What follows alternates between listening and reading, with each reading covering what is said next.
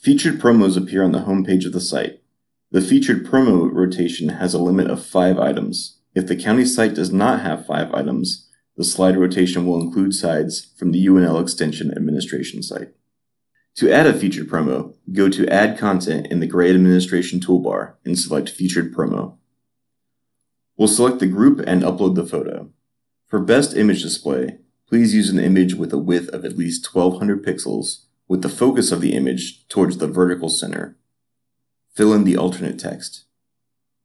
Now let's fill in the other fields. The title, summary, and link fields will populate the text over the image and the call to action button.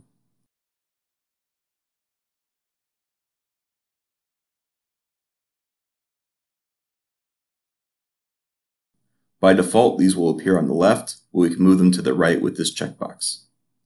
Save the promo, and it will appear on the homepage carousel.